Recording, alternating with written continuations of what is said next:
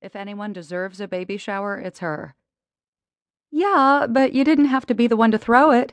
I mean, she would have totally understood, especially with everything that's happened lately with Connor. Emma's phone buzzed on the table. She glanced at the ID and grimaced. Speak of the devil. Is he still calling and texting nonstop? Casey asked. Yup, lucky me. Let me answer. I'll tell that asshat you're gonna get a restraining order or something. He's harmless, Case. You just need to tell him to man up, grow a pair, and give you some sperm. A giggle escaped Emma's lips. As tempting as that would be, I'd better pass. The whole sperm slash baby thing is what started this whole mess to begin with. Casey gave a frustrated grunt. The very fact that you're considering having someone donate sperm is ridiculous. She placed her hands on Emma's shoulders. You are way too beautiful and sweet and amazing to give up on the dating world to have a kid. Nice pitch there with the compliments. Have you ever thought of working in advertising? Emma mused. Ha ha, smartass. I wasn't trying to sell you anything, it's the damn truth. I don't know when you're finally going to believe it. Most of all, I want to know when the men around the city are going to get their heads out of their asses and see it too. Emma threw her hands up in exasperation. Case, considering my biological clock is clanging rather than ticking, I think it's a little late for all that. But you're not even 30, Casey protested. I know that, but I've wanted a baby since I was 20. I want. No, I need to have a family again losing my parents and not having brothers or sisters. Her voice choked off with emotion. Casey rubbed Emma's arm sympathetically. You've still got lots of time for babies, and the husband could still come along.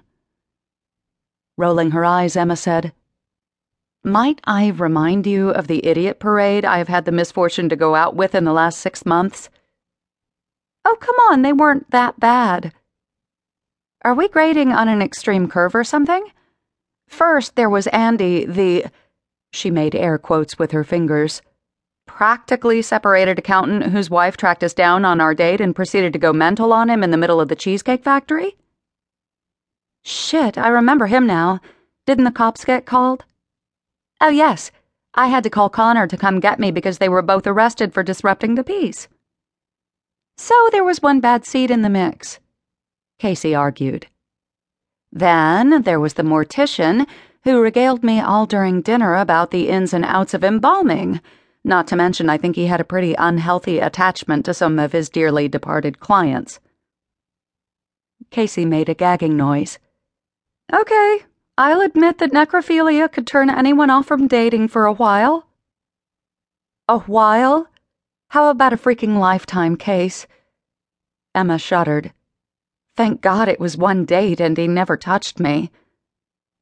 So, two bad eggs. There's a whole city of men out there, Em. Emma swept her hands to her hips. And I guess you're having selective amnesia about Barry the dentist? Casey scrunched her face up as in pain. Is he still in jail on those voyeurism charges? Emma bobbed her head. Thankfully, the state is pretty tough on asshats who set up hidden cameras in the men's locker room at the gym. Well, those are the extreme cases. Frankly, some of the other girls in our department think I need to write a book on bad dating experiences. Now, wait a minute. You've gone out with some decent guys, too. Emma sighed. And the instant they realized I wasn't going to bed with them before the appetizer arrived, they bolted for the door. If we actually made it through dinner, then the stench of my marriage and baby desperation drove them away. Casey grinned. See, you're going about this the wrong way. You need to give in to the idea of throwing caution to the wind and having mindless sex to conceive. I don't think so. Emma shook her head. Just because Connor bailed on the idea of sperm donation doesn't mean I'm giving up. Somehow, someway, I'm going to have a child to love. Aidan Fitzgerald rubbed his blurry